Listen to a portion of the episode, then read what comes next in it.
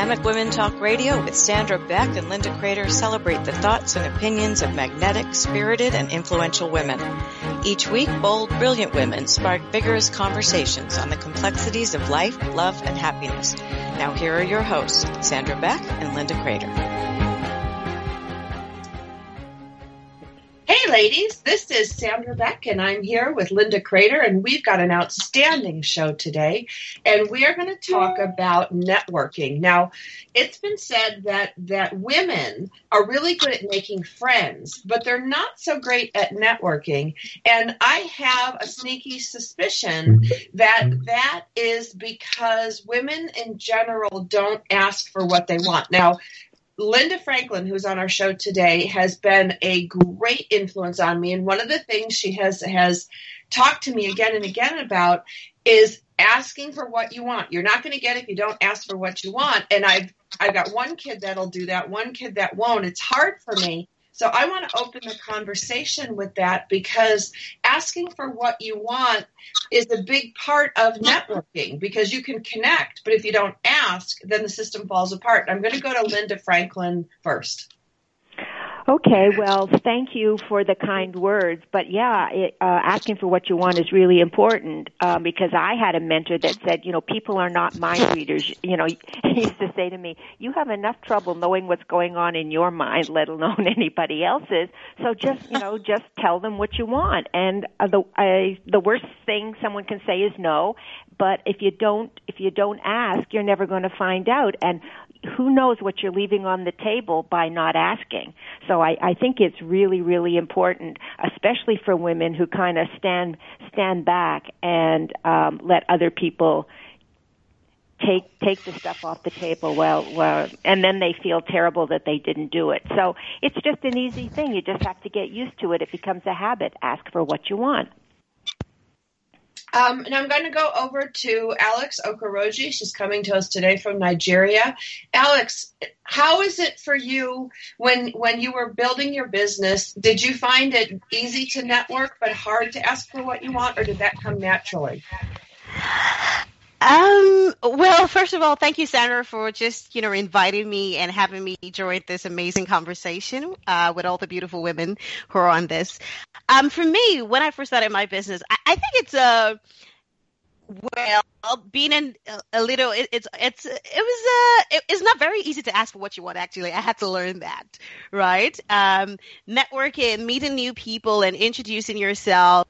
Um, trying to build relationships beyond or should I say business relationships, it was something that I had to learn because at first, um, especially with the background that I had, um, coming from the entertainment industry, at first you just have this idea that everybody knows who you are, right? Well, people might recognize you, but that doesn't necessarily mean that they want to do business with you or that they know that you're available to do business with them or that you're open to doing something more with them, right? And so I had to gradually just learn how to kind of like come out you know, just step out and say, Hey, I'd love to do something with you, you know, or I have this great idea and I think it'll be great for you. It'll be perfect and it'll be nice to have you on board. So that was something that took me a bit of, you know, time to learn how to do, really. Laurie Johnson from Texas. Hello. Oh, hi, Laurie. Hi.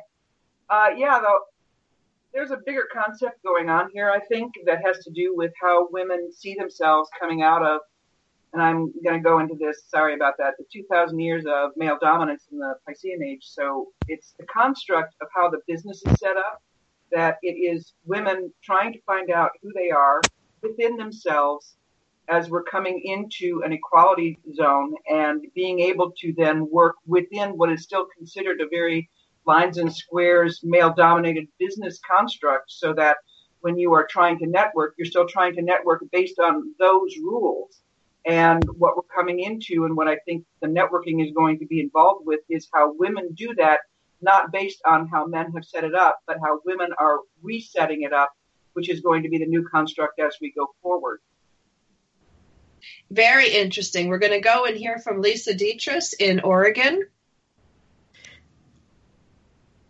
I um, kind of agree with all of what the other women are saying. We tend to kind of sit there and chat over what we're up to, and yet I find myself, I don't necessarily ask. uh, for business or you know for assistance a, a lot of times. So I definitely have to agree with that. Well, and it's funny, Lisa, you mentioned that because we've done some work together and we've been friends a long time. And, you know, Lisa has been very important to my family and she's been very important, especially to my kids. Um, she was teaching them um, for, for, for a couple years. And so I really respect her. So when I had to call her in Oregon to ask her to edit a document, I was really nervous. And I don't know why I was so nervous. I just was. And I knew Lisa would do a great job. I knew that, you know, she might might want the work, but then I thought I don't want business to affect our relationship. Um, and it's I don't know if if men think that way. I don't I don't think they do. I'm going to go to Linda uh, Crater in Washington D.C. You know, I think this is very interesting because I've been in sales since college. My first job out of college was in sales and pharmaceutical industry and I was in that for many many years. So sales and meeting people in a very male dominated industry, uh, it sort of was just the world that I knew. I was one of 11 women out of 435 reps when I was a little 22 year old coming out and learning.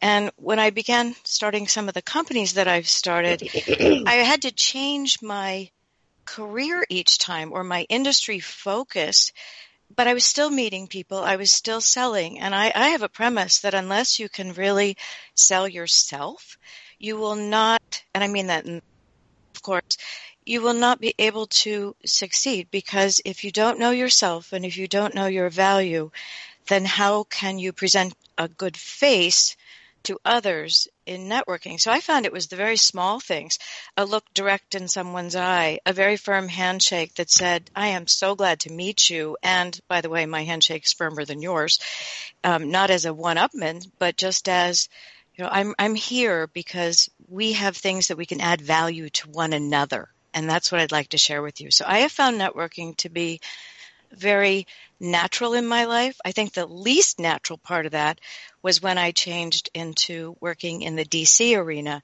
because I had to learn how to speak DC, which I think is a unique language unto its own.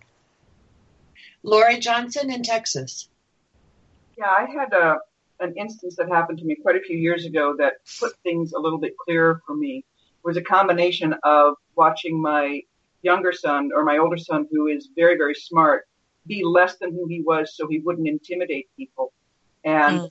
at the same time, a show on Oprah where she was talking about how women will be nice or um, apologetic because they know they're stronger than the people they're with, including the men, and they don't want to intimidate them or get the backlash of seeming that they're on the same level or smarter.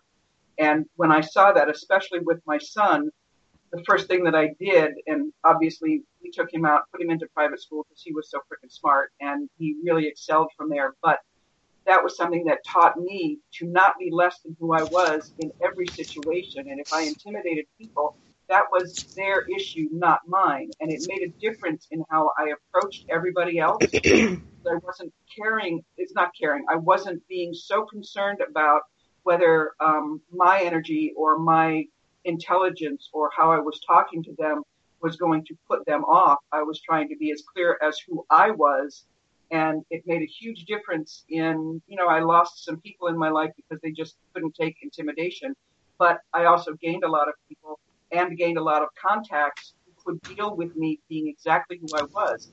I think that's something that women are still finding they are in this new energy and being able to stand in that without fear of repercussion that if you're stronger than a man, especially in a business situation, especially in network, that uh, to stand in what you know and get that energy or get that lesson about how you do that without denying who you are and without really throwing off the people that you're with. Linda Franklin, we're going to go to New York right now and talk about with respect to networking, you know, women are, are leading companies, they're leading projects, they're leading charities. Why is it so important that we network? Well, I found that out uh, for myself uh, very, very quickly when I left Wall Street because when I was on Wall Street, because on Wall Street there's a buy side and a sell side. When you're on the on the buy side, you're giving out business, and when you're on the sell side, you're looking for business. I was always on the buy side, so I didn't have to do a lot of networking because I was I was the you know the big cheese that was giving out business.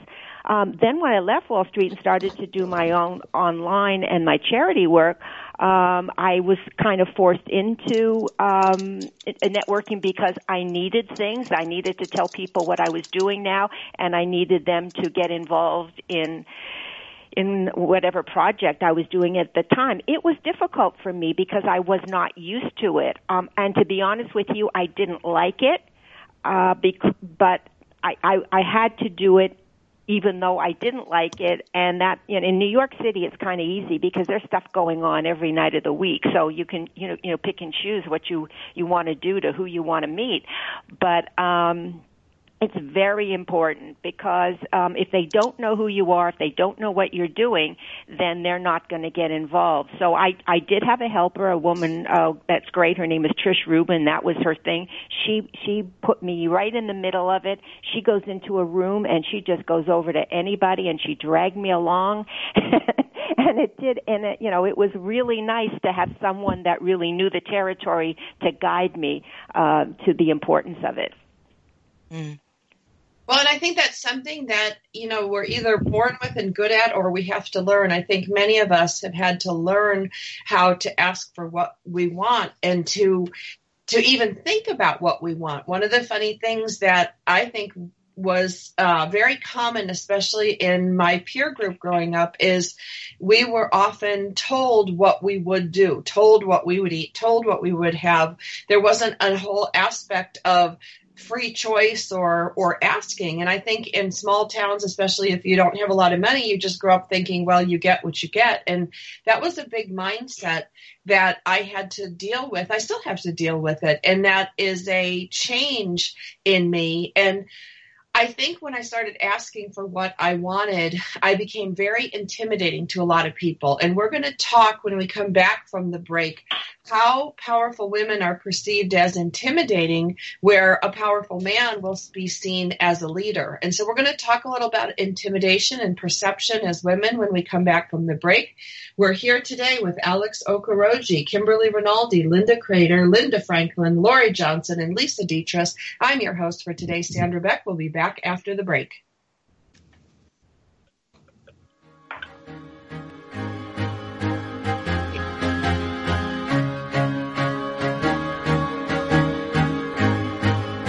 We're Dynamic Women Talk Radio, and we'll return after these short messages.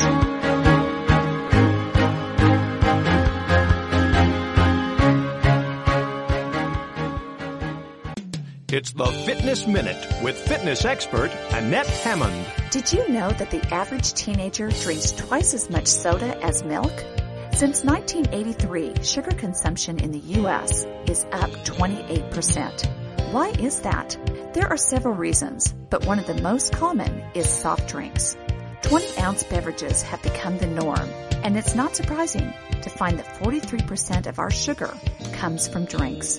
Sugar is blamed for poor nutritional diets. USDA data shows that people whose diets are high in added sugar eat less calcium, fiber, iron, protein, and many other important nutrients. Fat-free foods are also a culprit. Since sugar is fat-free, many people tend to think it's okay to eat as much as they want. Remember that just because a food is fat-free does not mean that it's calorie-free also. For the Fitness Minute, I'm Annette Hammond. It's words you never heard. Most of us use computers and smart devices on a daily basis without giving much thought to the history behind the technology. The first website ever created was dedicated to information about the World Wide Web and went live on August 6, 1991. The first instant message was sent by Ted Leonsis to his wife via America Online in January 1993. It read, Don't be scared. It is me. Love you and miss you. He later became AOL's vice chairman. The first sentence uttered on Skype was in Estonia in April 2003 as an avid internet spelunker, someone who constantly searches the web but never finds what they're looking for, the internet usually just gives me a case of trichotillomania. That's the irresistible urge to pull one's hair out. It's marching down. I'm Carolyn Davidson, and you can have fun challenging your words you never heard vocabulary with my new app, Too Funny for Words.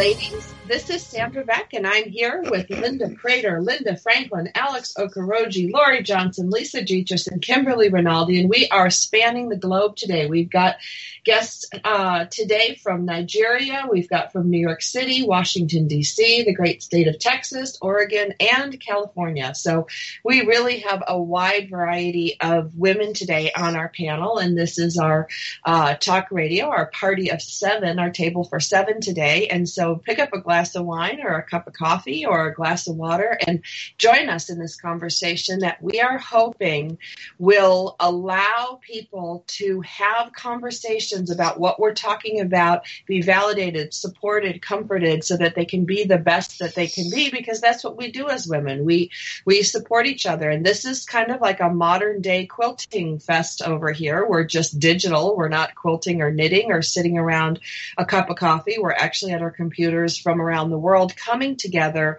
to really discuss some of these topics that are difficult for women. And when women get into their power, I have found as I come into my own power, you hear words like she's intimidating, she's a ball buster, as Lisa Dietrich put it, rhymes with witch. You know, that word um, we're called all these negative things when we come into our power. And I'm going to go to Lisa Dietrich in Oregon first because intimidating is such a nice word for how strong women are perceived. And Lisa, you're a very strong woman.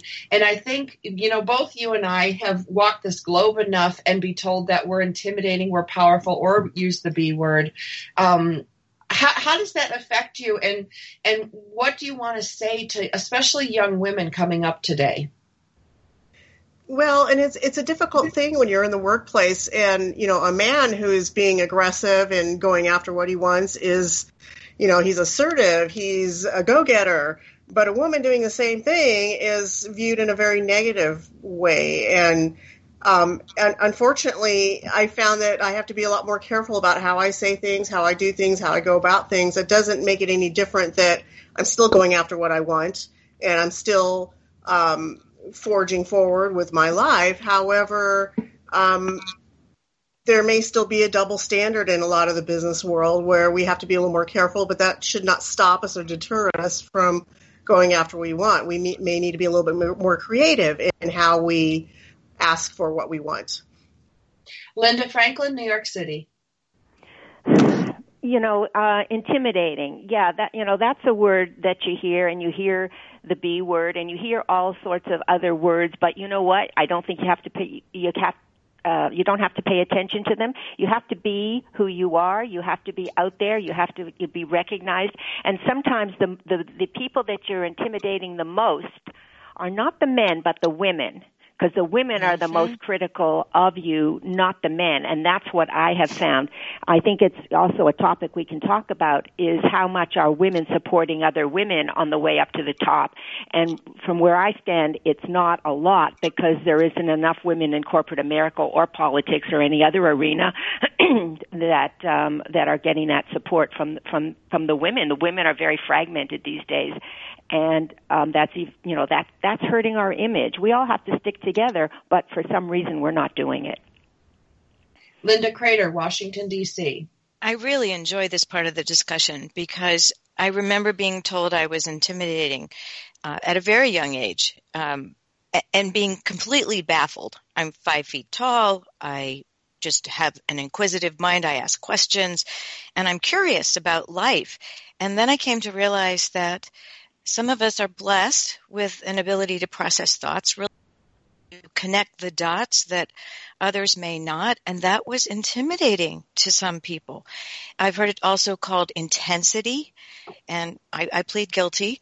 And it's it's one of those things that some people feel comfortable with, and some do not. I have found that you can find both men and women who really love strong women, who are creative and curious and thoughtful and want to uh, be around you. And those are the ones that are often, you know, really kindred spirits, no matter their gender.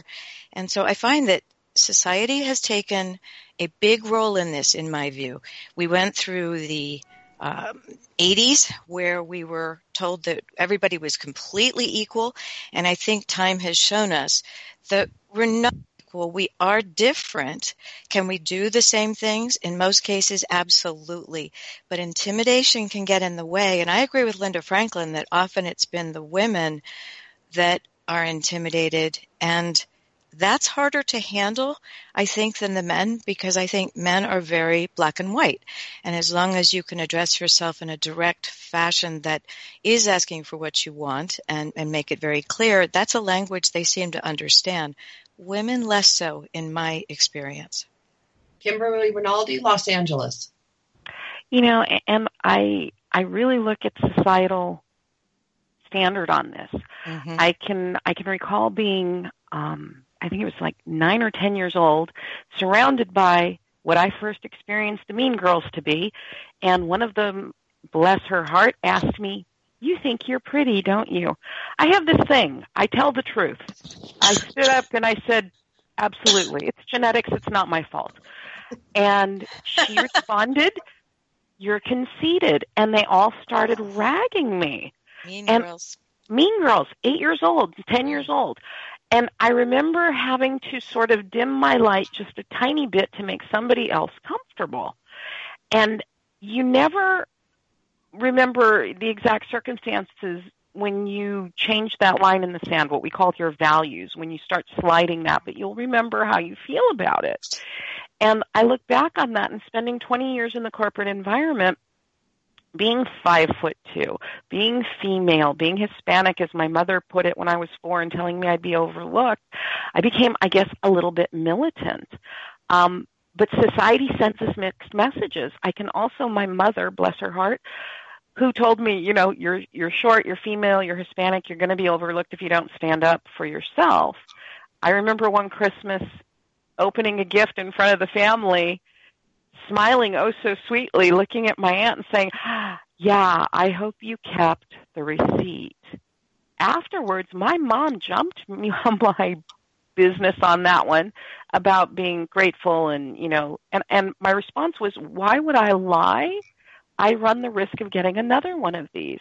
I think we get these terrible mixed messages that we can and we should, yet we get penalized or judged for doing and I I would love to see, you know, I'd love to see it stop at the mean girls. Let's start teaching our daughters to really honor those who stand up and stand out and are brighter and learn from them versus trying to dim their light. Excellent, excellent, excellent. Let's go to Nigeria with Alex Okoroji. Do we have Alex? Alex, can you hear me? Oh, we might have lost Alex. We're going to go to Lori Johnson. Hi. Um, I have been working with a concept that um, came from the intimidation and also came from the idea of being conceited because uh, whether nature or you take care of yourself, on how you take care of your skin, on how you dress, was considered conceited. And I started thinking that you can stand in your own power without ego, which is recognizing who you are, recognizing everything that you have learned, all your skills, whether they're natural or the ones that you have change while you are working on things yourself and while you're learning. And it comes down to you can stand in your own power without ego. You can be proud of who you are, of what you've accomplished, what you've learned. That isn't ego. That's just fact. And one of the things that I'm also very aware of is that women, like all the women who are on today, women who are listening, that we're still teachers and more than ever before teachers to get people to shift on how they're looking at things, especially in the business world Every time you come up against somebody, especially a man or a men, where you have to maneuver through, stand in your own power, but still maneuver through, you're teaching them something. You're teaching them a new way of dealing with things and looking at things. And they might not really want it, they might fight it, but they're getting it little by little by little. It's a terrible responsibility for the things are not exactly um, because men can do what they want and women still have to maneuver around that. So far, we're getting there but it's still that we have a responsibility. Like talking not just to daughters, not just young children, on how to maneuver their lives better so they're not in that same mindset. But it's being able to know that it is a responsibility that we can make a huge difference, even if it's just a little by little. Okay, we're having some technical difficulties, Lori. I don't mean to cut you off, but we can't hear you. Um, I'm going to see if we can hear Alex Okoroji. Alex, are you here from Nigeria? Okay, so we're going to go to Lisa Dietrich in Oregon. I love what these women are saying about just standing up for who you are. If you're pretty, if you're well dressed, um, having worked, I worked in the LA garment industry for about ten years, and that wasn't even an issue. We all dressed our best and wanted to look our best, and so that part just kind of goes with it.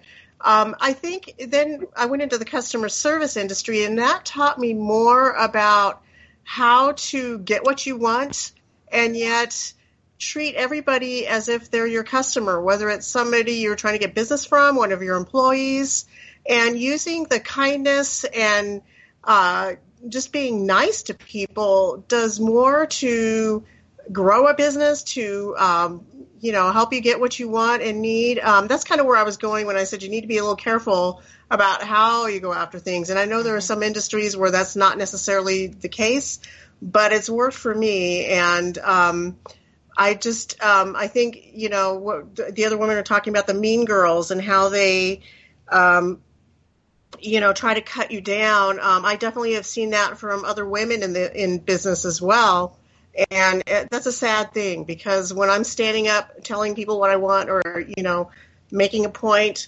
Um, first of all, I want to make sure that I always have data to back up what I'm asking for, why I need it, um, how it's going to benefit everybody involved but it's usually the women that will try to undercut and you know uh, undermine. And um, you know we as women really need to be more supportive of one another and not be afraid to um, if another person achieves more than we do don't be afraid to support her anyway. You know work with each other and just be strong in who we are and where we're going and help each other I think we're, you know, as women all together, we're going to achieve much more and go much farther if we work together. That was Lisa Dietrich. We're here today with Alex Okoroji from Nigeria, Linda Crater, Washington, D.C., Linda Franklin, New York City, Laurie Johnson, Texas, and Kimberly Rinaldi, Los Angeles. We'll be back after the break.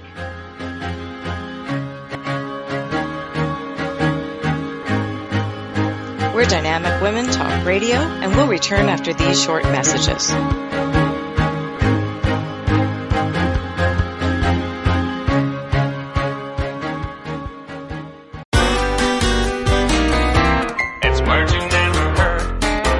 Year, the United States Postal Service successfully ships over 160 billion packages and letters, with bills traveling through the mail at twice the speed of checks. Automated sorting machines read zip codes and directs the mail to the proper destination. But last year, they failed to read some 2.4 billion pieces of mail, all because of cacography. That's bad handwriting. So what happens to all that errant mail?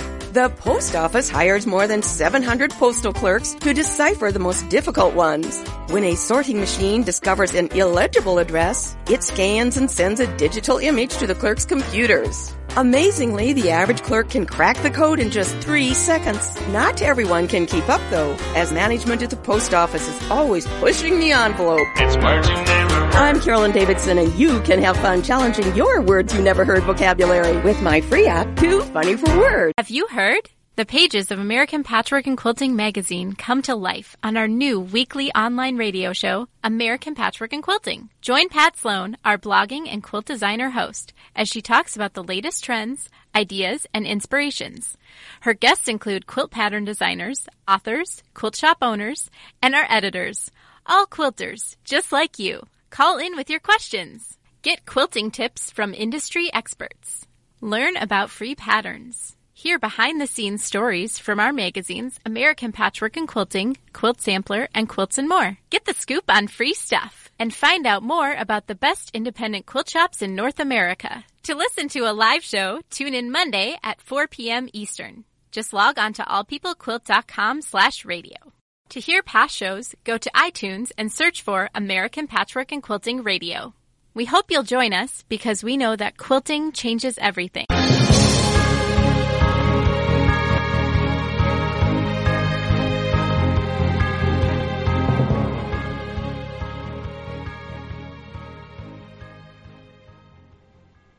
Hey, ladies, this is Sandra Beck, and I'm here for Dynamic Women Talk Radio. And if you like what you're hearing today, you can check us out on iTunes. You can also check us out on dynamicwomentalkradio.com. We're visiting today with Alex Okoroji from Nigeria, Linda Creeder, um, sorry, Linda Crater, Washington, D.C., Linda Franklin, New York City, Lori Johnson, Texas, Lisa Dietrich, Oregon, and Kimberly Rinaldi, California. So we are really spanning the globe today. And we've been talking about networking. We've been talking about asking for what we want as women and how women are better at making friends uh, in many cases than networking.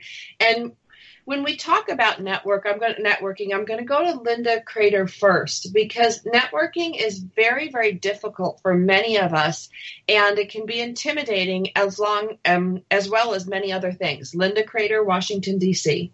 Thank you, Sandra.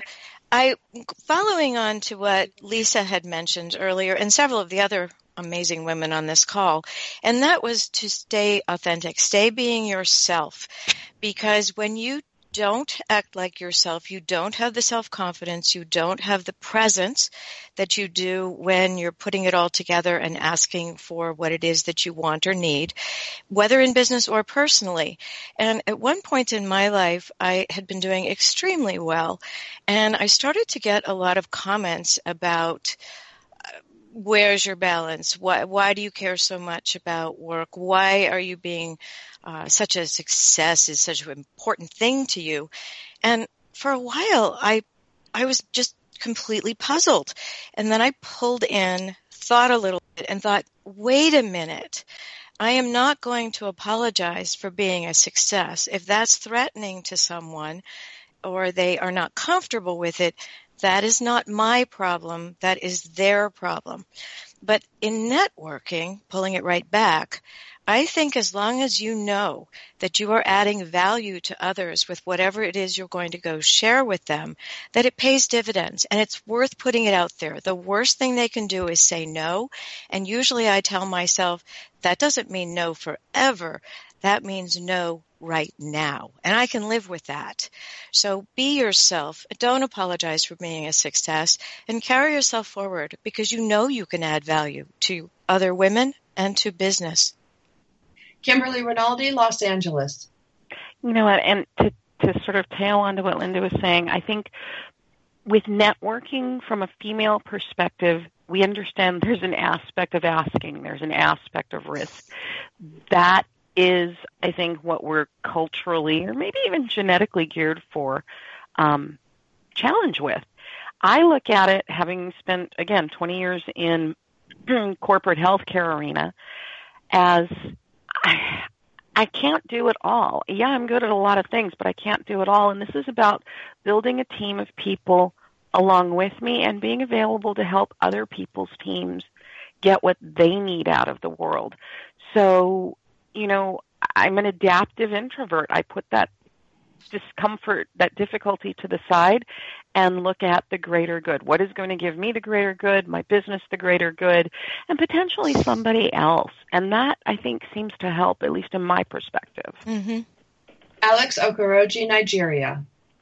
You know what? I, you know, just listening to all the other ladies say so much great stuff. You know, I, I was thinking especially back home here in Africa, right? Because I think for women, some women still have a problem with understanding what exactly is networking, right? Because we say we're very good at, you know, building friendships and, and making friends, but what is really networking and really that is how do we transform some of those friendships right and relationships that we have with other women into something that becomes a business relationship and how can that sort of graduate to become something that is um, valuable for us in our businesses or in whatever it is that we do, whatever our career or jobs are. And just listening to that and, you know, just talking about being intimidated, I've been, you know, I've been described as intimidated, right? I'm doing quite a bit of stuff, you know, from Africa, you know, been joined and, and I get to hear all of those, you know, conversations, but I've also learned something because I found out that I used to think that I was an extrovert. And then when I had my child, I found out I was a little introverted And then I found a word that says ambivalent, which is that I am an introverted extrovert.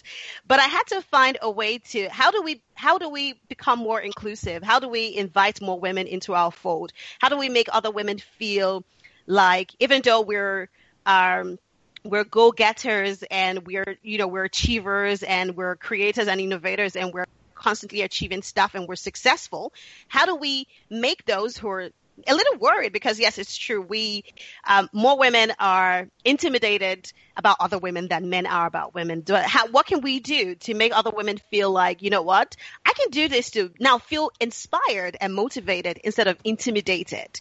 So maybe it's you know and i think that that's where also social networking comes into play because what are the chances that i could be connecting with a sandra beck all the way from nigeria right? Or you know listening to the you know the beautiful kimberly or lori or anyone else um, if not for social media for example. So how do we how are we able to um, extend, you know, sort of an open arm, you know, open arms to other women. And I think it's also in value, like appreciating what they're doing as well, not just what we're achieving, but how do we pay attention to what other people are doing?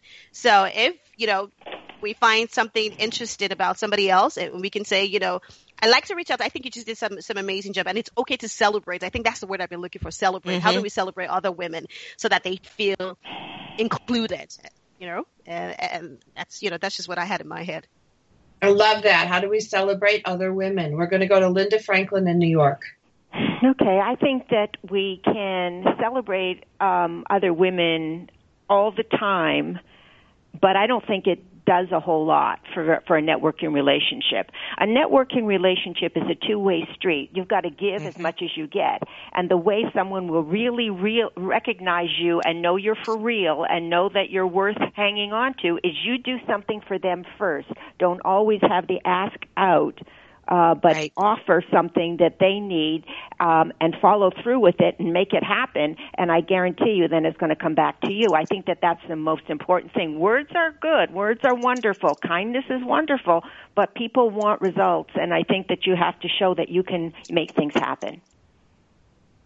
Well, and I can I just, oh, go ahead, I was just going to jump in into that. Yeah, I agree with you. You definitely have to add value to other, you know, you have to add value to someone else's business or their lives. And that's what networking is about. But I also think that for you to get that open road, right, you need to understand what they're about because I think that a lot of times people go into networking blind. You have have you done your research about this person you'd like to collaborate with or partner with or do a joint venture with? Are you paying attention to what they're achieving? What are the things? How how can you synergize what you're doing with what they're doing so that you know they can see the value that you're going to bring? And before you know before you extend that, you know, do whatever you need to do for them. You need to have some sort of back research. Now, question is, are we paying so much attention to other people? Are we focused on just ourselves?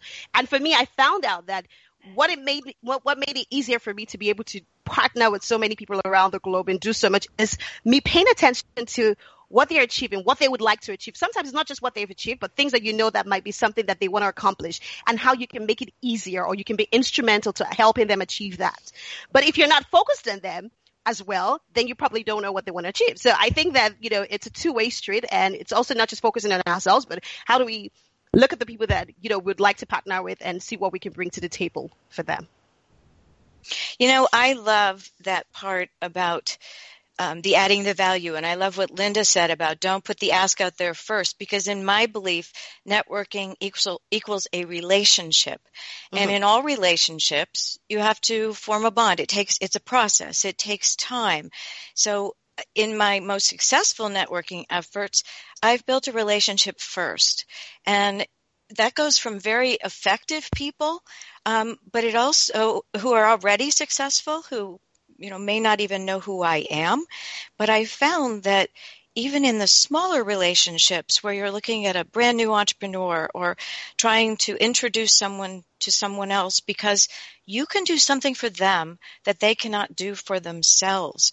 And if you can do that, that's a nice way. It's an introduction um, or a an uh, electronic email introduction. I find that you're building that relationship. This isn't a tit for tat. This is definitely a let me add value to you because then I show you I'm real.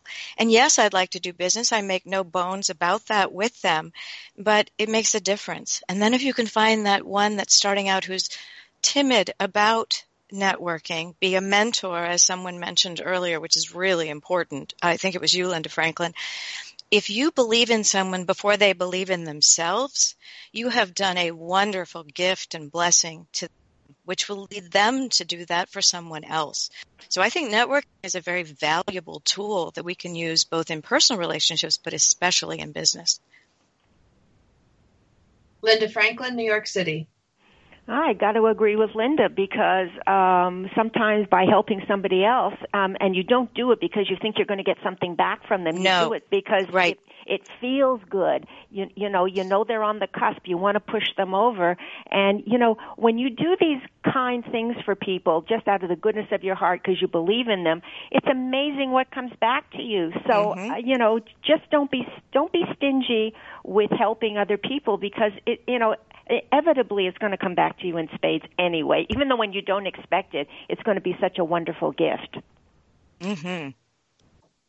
I think it's important that we um, we identify some of the themes of today's uh, show. I'm going to just roundtable really quick and ask you for the most important thing you came up with this segment. We're going to go to Kimberly Rinaldi first. You know, I'm going to say the most important thing that I'm picking up from this is the ability to understand it is friendships, it is relationships. It's just in a different context. Linda Crater, Washington, D.C.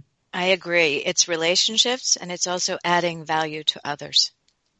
Uh, Lisa Dietrich, Oregon. Um, again, I, I agree with the other ladies. It's it's relationship and being confident that we're helping one another without having to fear uh, damaging that relationship when we enter into the business realm.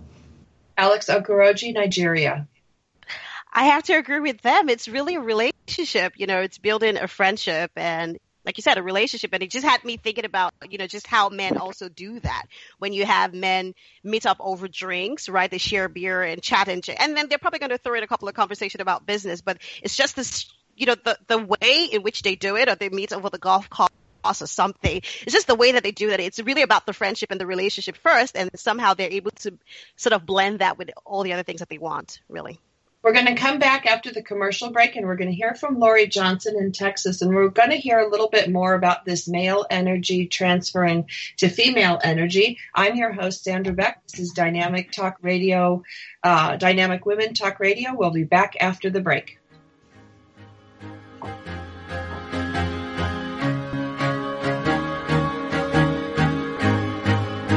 We're Dynamic Women Talk Radio, and we'll return after these short messages.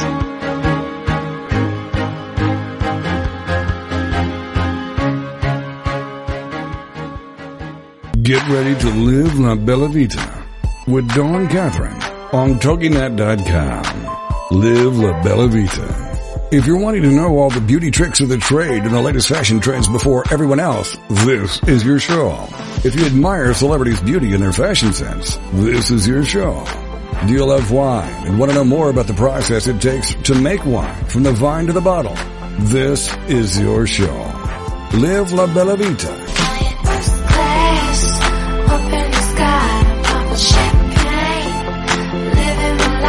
For more on the show and your host, check out our website, labellavitacosmetico.com. This is the kind of show you can sink your teeth into. If you enjoy traveling and food and family, all with an Italian flair, then you can live La Bella Vita with your host, Dawn Catherine. Wednesday nights at midnight, 11 p.m. Central on TogiNet.com. It's the Fitness Minute with fitness expert Annette Hammond. It is not a myth that healthy, nutrient-dense foods are more expensive than many junk foods. Researchers at the University of Washington found that healthy foods like lean meats and whole grains have increased nearly 30% in the past four years, while soft drinks and candy have only gone up 15%. Since meat is one of the most expensive items that you purchase at the grocery store, it's a good idea to cut back on meat, especially for health reasons. Filling up on fresh fruit and vegetables is a great way to lose weight, keep healthy, and keep food costs down. Eating beneficial, delicious foods keeps you lean, strong, and in good health. It is possible to eat healthy food and keep costs down. Your goal is to lose weight, not money. For the Fitness Minute, I'm Annette Hammond. Like us on Facebook at Fitness Minute with Annette Hammond.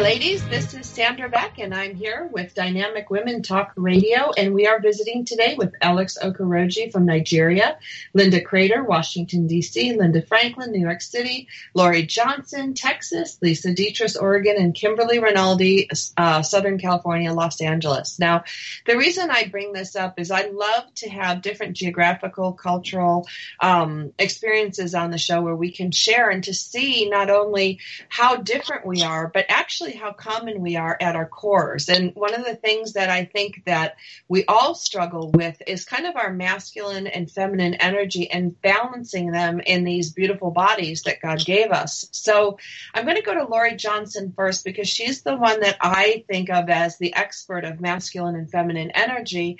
And then I'm going to ask each one of the girls today to talk about how they balance these energies and if they do. And and what's coming up lori with you know this coming year of of these energy shift that we're we're hearing so much about. So lori johnson texas.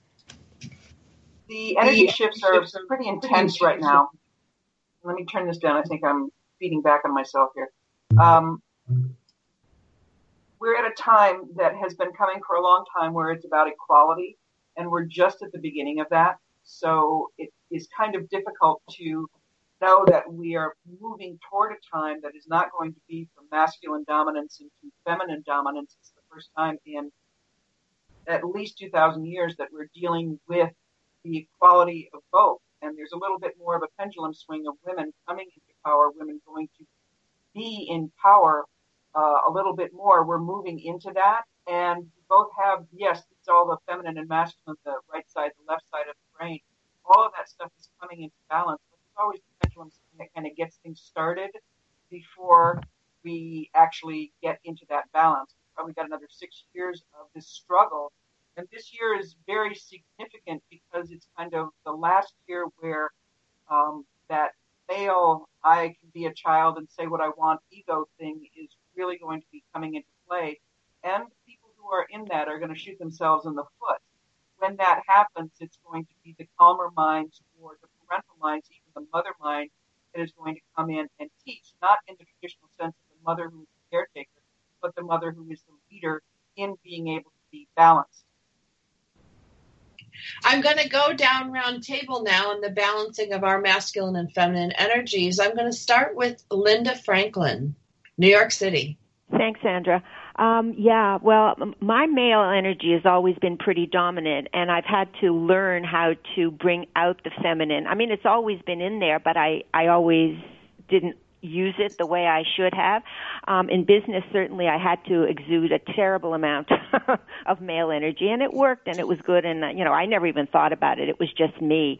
Um, but now I have become, I certainly, with age, have become softer, bringing out more of the feminine. And I will tell you, the thing that that's helped me a lot in doing that is my dog Lucy. I mean, she is the like the sweetest little thing in the whole world. And when I look at her, my heart just opens. She's just such a wonderful she's just such a wonderful way to bring out my feminine energy because I feel like her mother. And since I never had children, I mean, that has really done remarkable um change for me and you know and I'm I'm loving it. Linda, I'm just going to say you might not have ever had children, but you've adopted me, and I love every minute of it. Well, so you are my favorite daughter. we do that as women. I think we adopt each other and love each other. Um, and so I just want to honor Linda Franklin for that. She's given me so much, especially since my mom passed, and that's a perfect example of women supporting women to be their best. Um, and I'm going to go over to Linda Crater in Washington. No, I, I love that. Linda Franklin adds value to all of us. Um, in male and female energy, I think um, after life dealt a couple of hard blows, I resolved that I wasn't going to divide who I was. I was going to be proud of who I was. And I don't really believe that I divide my male and female energy. I do divide my intensity based on the circumstances. Um, I think I do it more with body language, uh, a flash of the eyes, or I have this famous eyebrow lift that anyone who knows me is either laughing or concerned when they see the eyebrow lift. I use humor to diffuse situations as opposed to pulling out my um, more masculine side of things. I am a girly girl and I've had to accept that and I embrace it and it has worked for me. And I especially love the freedom of just being who I am and not worrying about the masculine or feminine energy anymore, just using whatever comes forth at the time is generally, I've been described as a lady, and I'll take that because am I always that way? No, but I find that I get more done and that I am received better that way. So it may be my you know environment the people i work with now and the entire dc get along with everyone or else you get hurt um, makes a difference. But i find that i don't really divide the male and female. Okay we're going to go from linda crater. We're going to move over to oregon with lisa dietrich. When we brought up the subject of the male versus female energy i really had to stop and think about that. And then i realized i grew up with older brothers um, so my whole life growing up was uh, kind of a male dominated life, and I didn't even think twice about it, you know. And um, perhaps, you know, for my own life, that competitiveness and that energy just comes naturally to me, especially in the business world. And um, learning a little bit more about customer service and how to um, offer my assistance and, um, you know, the kindness, not weakness, but um, just being uh, coming off as a little less competitive, and, and that has really helped me in in the business world in um, you know being able to ask for what I need and uh, by helping people and letting them know I have something to offer them um, it, to help them. Um, so you know it's, it's, an interesting concept, but I'm kind of with the other ladies. I, I don't really have to, you know, I don't have to I don't sit there and think about, you know, am I going male here or female? I just am what I am. Alex Okoroji in Nigeria. Um, you know, I've been thinking about this, and even though with, um, I personally don't consciously go, uh, this is the male part of me, or this is the feminine part of me, and the masculine part of me. I do acknowledge that there is a strong masculine part of me that has probably been dominant, and but in the you know in the last three four years, I think um, I've been revealing more of the vulnerable part of me. And I remember saying that, you know, on a show that I'm not a weak woman who's trying to be, who's learning how to be strong, but a strong woman who's learning how to be vulnerable. And which mm. is why I mm. came, you know, started the whole naked you know naked movement and the naked approach is to be able to show how transparent and authentic and vulnerable and it's okay to embrace that right but there are times when i needed to step up i mean as a single mom there are times when you can't afford to you have to take certain decisions and you have to take certain actions. And at that point, you have to think like a man, right? Or use the masculine side of you because for me, I'm mommy and I'm daddy. And sometimes I have to work. I have to go on set and be away from home for so long. And that's daddy because daddy has to go make money, right? And come back and do stuff. And so sometimes I talk to myself that way, but I in, in recent years I've you know I've just been teaching myself how to be more vulnerable, and I realize that I'm getting a whole lot more done. Right, that I you know I have to approach things differently. I can be softer, and I can be more patient, and I can do things, and I can still get a lot of things done without being so. I can be tough on the in, on the inside, right, and be vulnerable on the outside. So I, I guess I'm finding great ways to blend it. Alex, I just want to um, I just want to honor you on the vulnerability chat before I go to Kimberly Rinaldi. Um, when I was dating a guy a couple years ago, longtime friend of mine, he used to get on me all the time. He's like, "Stan, you're so bulletproof. Stan, you don't need any help. Stan, you don't ask for anything." And he wanted to be with me in court when I had some court issues, family issues, and he wanted to be there to to support me. And I really truly didn't know how to even receive that or accept that support. So we started this thing called Vulnerable Wednesdays. And each Wednesday, I would give a think about something I could be vulnerable about, ask him for, or talk to him. And it was really hard for me. It was very, very hard for me to be vulnerable. I didn't even know what vulnerable meant. I think raising kids on my own for so long and taking care of my dad and running my own company really kind of put a shield up around me like a bat shield. So Kimberly Rinaldi on vulnerability.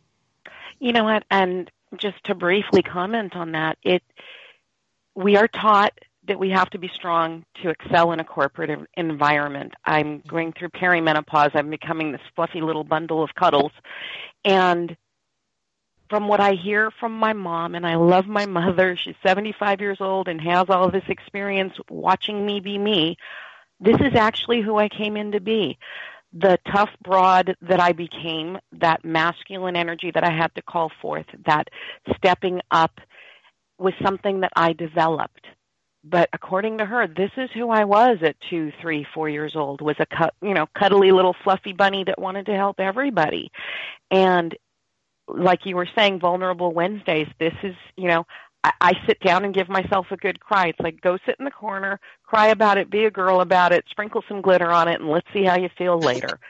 I'm getting used to it. I love that. Sprinkle some glitter on it. Uh, Linda Franklin, quickly, vulnerability. We've got about a minute and a half to the end of today's show. Okay, to me, vulnerability is letting go. And uh, that's really, really tough for me, and I'm sure it's tough for a lot of other women out there uh, because we always want to feel like we're in, conchar- in charge and we, we have control. Well, we all know in essence we really don't, but letting that go is very, very it's it's hard but it's so rewarding. So being vulnerable is just letting go. You know what do they say? Let go and let god? I mean mm-hmm it, it sounds kind of, you know, cliche-ish, but you know what? It really works. And since I've learned to let go of a lot of things, so many other beautiful things have come into my life. Mm-hmm. All right, I want to thank everybody for being uh, the guest today on Dynamic Women Talk Radio. You can find more episodes like this on dynamicwomentalkradio.com. We have Alex Okoroji coming to us from Nigeria, Linda Crater in Washington, D.C., Linda Franklin, New York City, Lori Johnson, Texas, Lisa Dietrich, Oregon, and Kimberly Rinaldi, Los Angeles. And I'm going to ask anyone listening to today's episode to send some healing energy energy towards Toronto for one of our frequent guests, Frankie Picasso, who is suffering from a lot of pain, and we're going to send her energy, healing, love, and light because we can do that. As women, we are so powerful. And I want to thank you all for being my guest today. I want to thank our sponsors and I want to thank our listeners. We are powerful. We are women. We are strong. We can get it together and we can change the world. We'll be back again next week.